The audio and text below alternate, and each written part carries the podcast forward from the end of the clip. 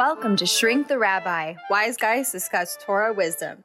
Join Rabbi Chaim Magel and psychologist Ben Bernstein as they discuss Torah and offer timely insights into significant events of the Jewish calendar, the meaning and its relevance to our daily lives. Welcome to our podcast. This is our third episode of Shrink the Rabbi.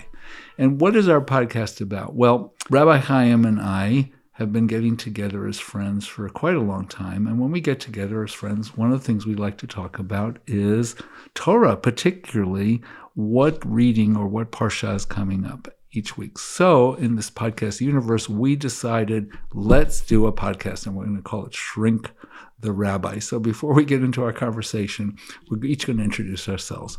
I am a psychologist with 40 years of clinical experience. I'm a long term student of the Vedas, the Indian scriptures, and a more recent student of the Torah, even though I was bar mitzvahed and you know was to Hebrew school for years. As a psychologist, my area of specialization is stress and how it affects human performance. I've written four books on the subject, and my motto is "Be your best." Turn it over to you, Rabbi. Uh, so my name is Rabbi Chaim Magel. Um, I've been a rabbi for over 35 years. I'm uh, currently, uh, I am an entrepreneur as well, and I am the owner, co-owner of Afikomen Judaica, which is a, a Jewish lifestyle emporium in Berkeley, California. And uh, my particular interests are in uh, spirituality, and I get excited trying to help people uh, connect uh, to their spiritual, um, for their spiritual self and particularly to help Jews connect to uh, Torah and Jewish community. I love that it's an emporium. I always thought it was a store. So this is fabulous. More than a store. More. okay. Well, one of the things that uh, Chaim and I like to do is to talk about the holidays, and um, because it's very informative for, for certainly for me, and Chaim likes to tell me all about them. So this podcast, we're going to talk about the holiday of Shavuot, which is coming up next week. And you know, Chaim, it's okay if I call you Chaim rather than Rabbi yes, Chaim. Absolutely. Okay, thank you.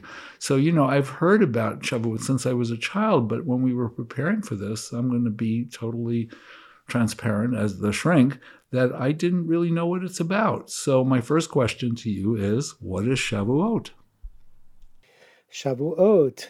Uh, Shavuot is one of the three pilgrimage festivals that are mentioned in the Torah. The first is Passover. The second is Shavuot. The third is Sukkot. Passover marks the experience of the exodus from Egypt. Um, the pilgrimage aspect of it is that we're commanded to go to Jerusalem um, and to offer a Passover sacrifice and to eat that collectively with our family and friends in Jerusalem uh, to uh, remember the experience of going out of Egypt. Uh, seven weeks later is the holiday of Shavuot, which uh, commemorates the experience of giving the Torah at Mount Sinai. And then uh, later in the summer, we have the holiday of Sukkot, um, which is also talks of, uh, in uh, commemoration of the experience of being out in the desert on our way to the promised. So pil- the pilgrimage aspect is, um, you know, what comes up for me is m- movement and also being together. Am I on the right track with? Yes, I, I very much so. the The word for uh, pilgrimage uh, in in Hebrew is regel, which is the same um, word as for leg or foot. You know, because it's to get up and get going. You, you know, get out of the place where you are and go to a sacred site in order to have a communal and collective experience to uh, Beautiful. to celebrate. So so let's go a little further because um, how you said about 49 days after Pesach. So what was going on right then? Well, there was the journeying out. So once they left Egypt, once the, the, people of Israel left collectively out of Egypt, crossed through the Red Sea, they were on their way to Mount Sinai. And um, to receive the Torah, to have the revelation of God, the giving of the law, um, the Ten Commandments. All of these things are connected to the experience of Mount Sinai. So getting to Mount Sinai was uh, was an effort, and then um, the experience of the revelation of of the giving of the law was a significant occurrence for the lives of every individual present. So so okay, so here they are at the the the the, the people are at the base of Mount Sinai, and then and then what happens? Well, um, God gives Moses some instructions on how to get the people to prepare themselves for this big revelation. They, they should wash their clothes, they should immerse, they should refrain from certain kinds of personal uh, contact with each other in order to be ready to receive the revelation. Then Moses goes up onto the mountain. Everybody else is warned, don't touch the mountain or you're going to die. And Moses goes up to commune with God, who's then going to give. So, wait a second. The, I got to stop you there, uh, Chaim, because you said the word revelation like three times. But what does that actually mean?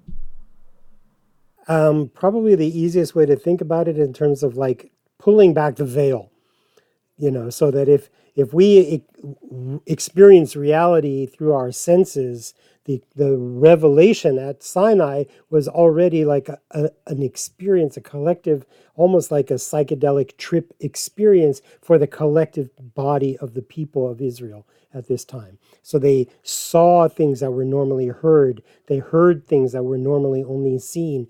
The mountain was full of fire and smoke, the sound of the shofar was blasting through the air and God's voice was booming through, giving over the narrative of the Ten Commandments.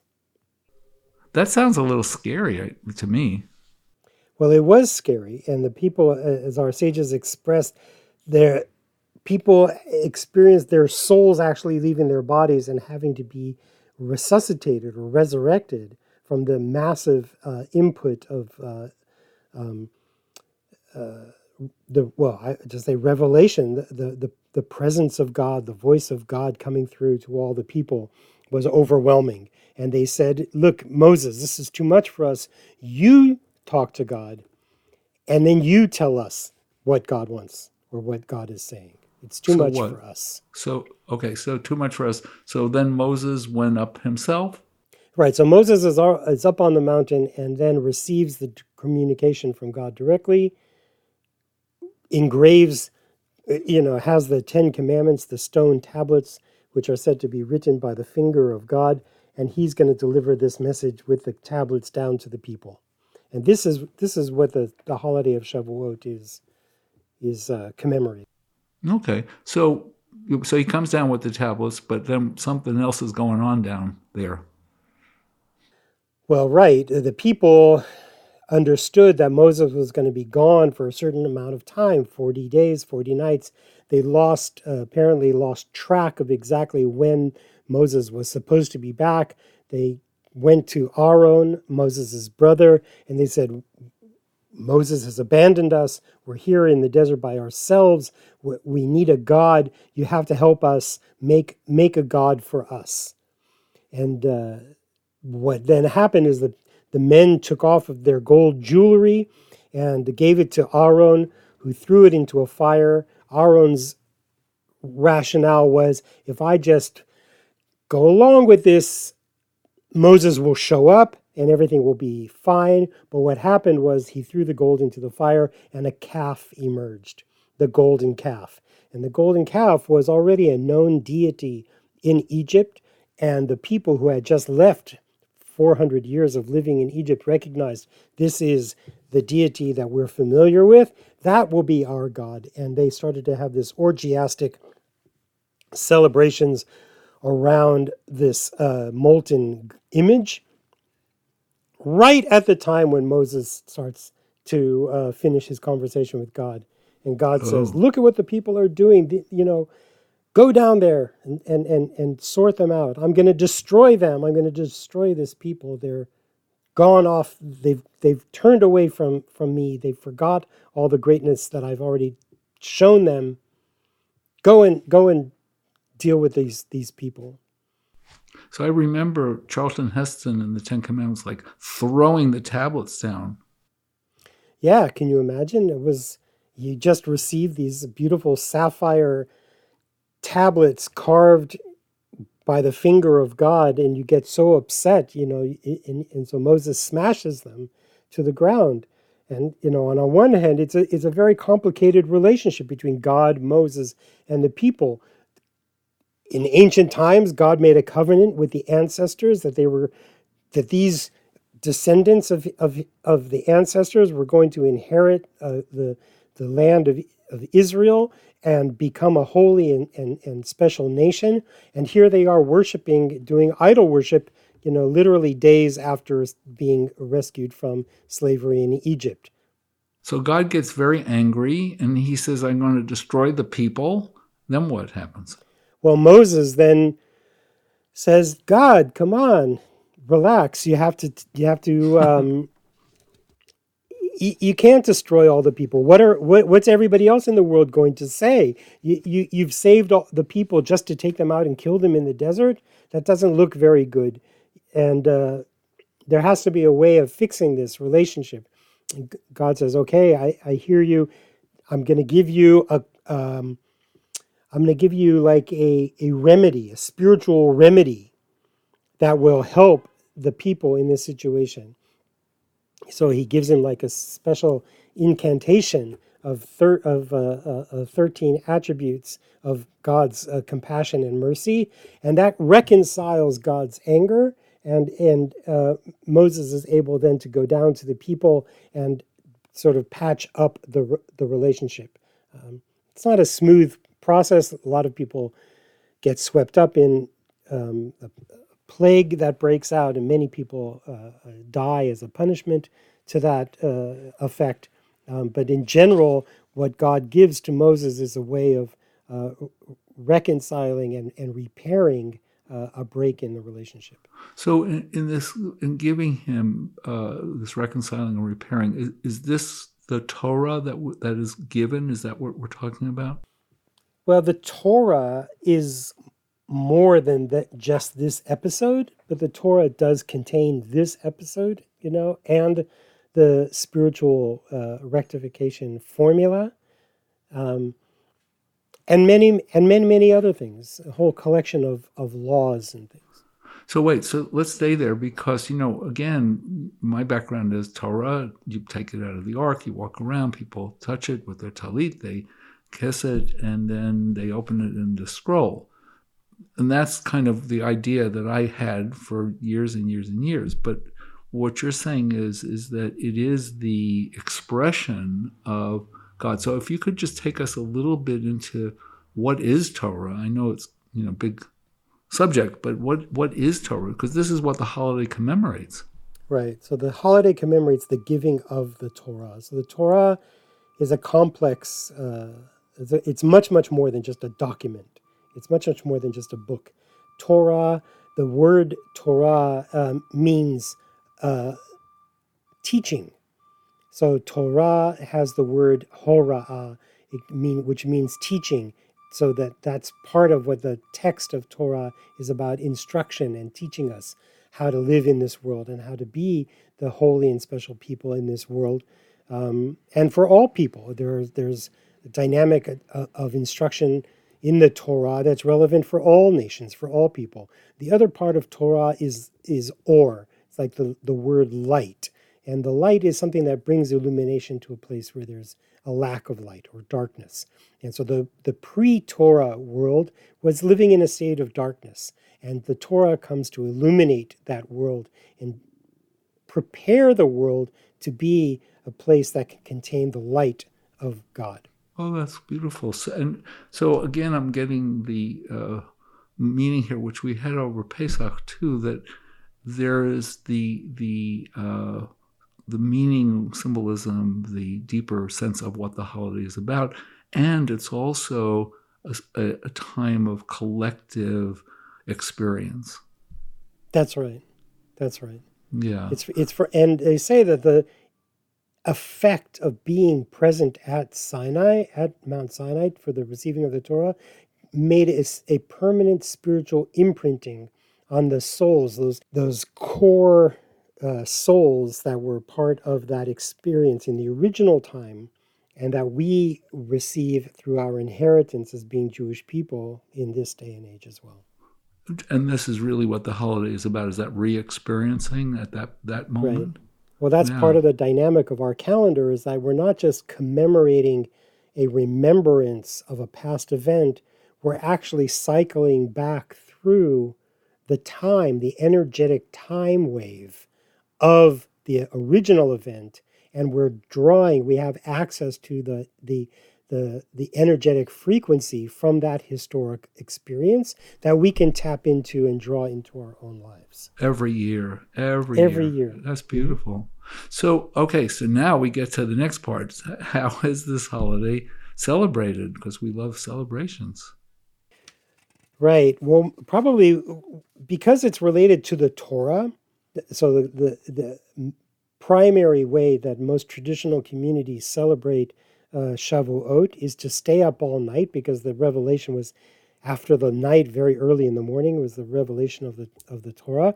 So the custom is to stay up all night and to learn Torah, either to learn the the actual books of the Torah, little seg, little sections. There's uh, there's a compilation called the Tikkun Leil Shavuot, and this book takes like the first few paragraphs of each Torah portion and the last few paragraphs, and and then all through the prophets and all the writings, and then all the written, uh, the oral Torah, the Talmud, and the and the codes of Jewish law and the mystical texts, and it puts little snippets of these texts into one volume.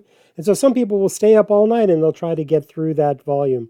Other people will just have a variety of different topics that they may want to study that are connected to, to Torah. Um, you know, as here we, we, we've uh, had in Berkeley, unique experience at the Berkeley Jewish Community Center, all the different Jewish communities and all the different Jewish teachers would be able to gather in one spot, you know, from Jewish renewal and the very liberal, uh, creative, and uh, dynamic uh, parts of Tor- uh, the Torah community here, Wilderness Torah, and all these uh, other uh, communities, as well as Chabad and the Orthodox, would all come together into one place and stay up all night and learn. Oh, that sounds the whole collective experience that we're talking about that really uh, makes that very real. However, Rabbi, we always like to eat on the holidays. So what happens with the eating? Right. So that's another. So the other well-known part of the uh, commemoration or celebration of Shavuot, of course, like you mentioned, is around food. And in this case, it's particularly dairy food is the main uh, feature around the holiday of Shavuot. So blintzes, cheesecake, you know, these kinds of uh, cheese platters, and uh, that's the the main food for Shavuot. And so the recipes and the cookbooks and the food bloggers are all out there with their uh, dairy recipes. Wait, so this touches on on kosher, yeah, about dairy, like why dairy and and yeah, what's that? Right. So at the giving of the Torah, right? So at this revelation experience, we're getting all of these laws of kosher eating, like you just mentioned, that we didn't fully have um, in our uh, repertoire of spiritual uh, practices before the giving of the Torah. Uh, so it, now, after the giving of the Torah, one of the things that's mentioned in the Torah is not to um, have milk and meat together. So the way that we celebrate it in the, is we would typically, in a traditional Jewish setting, and let's say Orthodox uh, uh, uh, Jewish setting, people would stay up all night, learn Torah, do the morning prayers very early in the morning, go and have a dairy meal, blintzes and cheesecake and whatnot, then take a nap, and then wake up later in the afternoon and have like a lunch meal, which would typically be your typical uh, Yom Tov or holiday meal, which would have meat.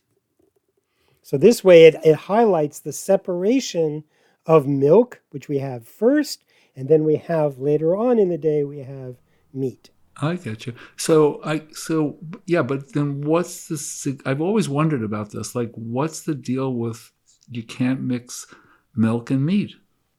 You're asking all the good questions. That's the whole idea here, Rabbi.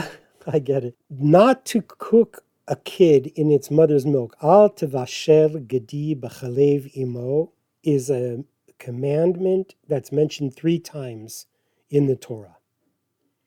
So three times in the and every we know that the Torah is a fixed document. Every letter, every word is significant. Any phrase of the Torah that's going to be repeated must be full of meaning and and uh, and significance. So if if a phrase is repeated three times, it really is showing that it's a very significant concept or principle. So not to eat milk and meat together because it's mentioned three times in the Torah, the rabbis were able to expound on that and say not only are you not allowed to eat it, but you're not allowed to uh, cook it and have uh, and uh, you're not allowed to have any benefit. You can't derive any benefit from these mixtures of milk and meat together. That sounds like uh, this is uh, this is a law or this is you know God's word and that we're simply supposed to accept it without like questioning why is that. Is that correct? Is that what you're saying? Yes. And that's that's that's the category of of, of law that's found in the torah that the whole uh, the whole um, of kashrut is found in that category there are other categories there are other categories of laws in the torah but the category of law in which the laws about kosher eating are contained in is the category of law that has no rational um, explanation. And so the the meaning or purpose of that is um, I'm I'm going to extrapolate a little as a shrink is is that there's more to this meaning life and as we know it than we actually can rationally understand. Is that correct?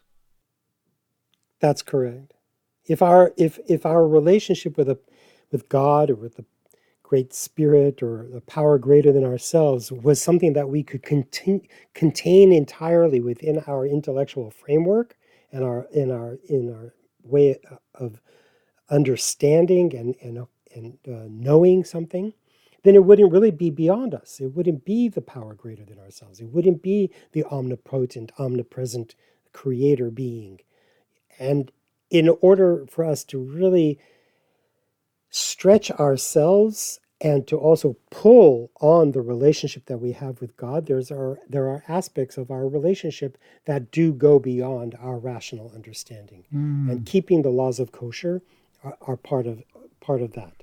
I, you know, the phrase as we're um, winding this up is "it will be revealed." So the revelation is related to you know just in hearing this is related to that that we don't know all the time all at all why you know we're supposed to do this and it will be revealed and it will be revealed and it will be revealed and so that's a that's a lifelong journey that's why you have to subscribe to the podcast so you, you, don't want to miss any future episodes of what's going to be revealed oh rabbi nice plug okay so i'm going to give a plug before we sign off for um, for Afikomen. If you haven't gone to Afikomen in Berkeley, you need to go. So, how people can go physically? Can they also go online? You can find us online, afikomen.com, A F I K O M E com. We're in Berkeley and we're open and we're available. You can call, so, so wait, before we go, I mean, I know I, I've gone to Afikomen myself on Hanukkah, like for the for the candles and for the Hanukkah gelt, but why would people go for Shavuot? You don't sell, uh, you're not selling cheese and blintzes. I I wish we were. I wish I had some blintzes. But what we sell are the other are the other necessities and accoutrements for the holiday. So we sell candles for the holiday, we sell wine and grape juice, we sell challah bread, and we sell the other kind of uh, you know Jewish paraphernalia that goes onto the holiday table. You know, to make our experience of our spiritual rituals, you know, beautiful and meaningful. You were also telling me just when we spoke last about someone who came into the store um, not related to a holiday. It was a, I think a middle-aged person. What was she looking for? Well, she was actually looking for a way to connect into this tradition, into her birth tradition, to being a Jewish person. And she wanted to get a copy of the Old Testament that she could start to read so that she would be able to be engaged with our story, our creation story, the history of our ancestors, our relationship to God, our relationship to each other as a holy community, our relationship to the holy ancestral homeland. And so she came into the store to get those uh, those resources. That's beautiful. Well, let's sign off. Um, we're going to be back uh, probably within a month. Uh, it'll be a surprise what we're talking about. And what do you say on Shavuot? Do you say Happy Shavuot? What do you say? We say Chag Sameach. Chag Sameach. And what does that Chag mean? Sameach. That means you should have a, a, a, a joyful holiday. Chag Sameach, Rabbi. Chag Sameach, Ben. Thank you. Thanks. We hope you enjoyed this podcast. Please follow us on social media, Shrink the Rabbi, and come back next week for more.